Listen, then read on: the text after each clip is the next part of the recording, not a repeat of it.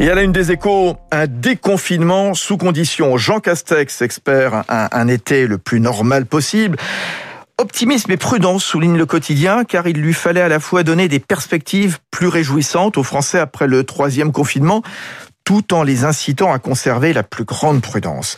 Les partenaires sociaux rassurés sur le calendrier de sortie de crise, là aussi, progressivité et lisibilité, voilà les deux principes qui guideront les arbitrages sur l'évolution des aides d'urgence.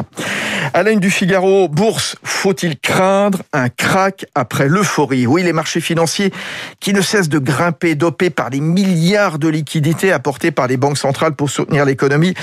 Alors ce flot peut-il atteindre le trop-plein et déclencher une crise? C'est un paradoxe, alors que le monde traverse la pire crise économique depuis la Seconde Guerre mondiale, les marchés qui battent des records, flambés des marchés actions, de l'immobilier ou des cryptoactifs. Dans l'opinion, Gilles Sangès s'interroge, Qu'arrive-t-il aux États-Unis version Joe Biden?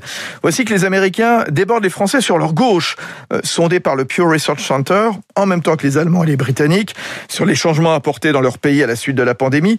Eh bien, les premiers se montrent plus radicaux, donc les Américains, que les Français, quand on suggère de surtaxer les riches, 45% pour, contre 37% ici, ou d'aider financièrement les plus démunis, 47% contre 39% en France. Et vous le verrez d'ailleurs à New York, à la bourse, ça a tangué hier soir sur une telle idée. Dans les échos comme ailleurs, bien sûr, on a parlé tout de suite avec Augustin Lefebvre, il y a Thomas Pesquet qui va s'envoler à 11h49, normalement vers la Station Spatiale Internationale. Une rockstar, dit-on dans les échos, car Thomas est une star. Hein. Quand, il, reviendra, d'ailleurs, bon, je sais pas si on doit prendre ça au sérieux, qui sait si nous serons démasqués ou entamerons notre cinquième ou sixième vague? Ouais, c'est pas très pessimiste, hein. pas très optimiste.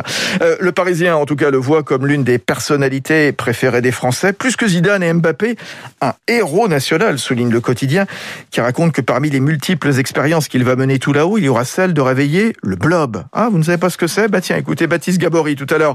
Trois minutes pour la planète, euh, c'est dans dix minutes sur Radio Classique. Il est 7h.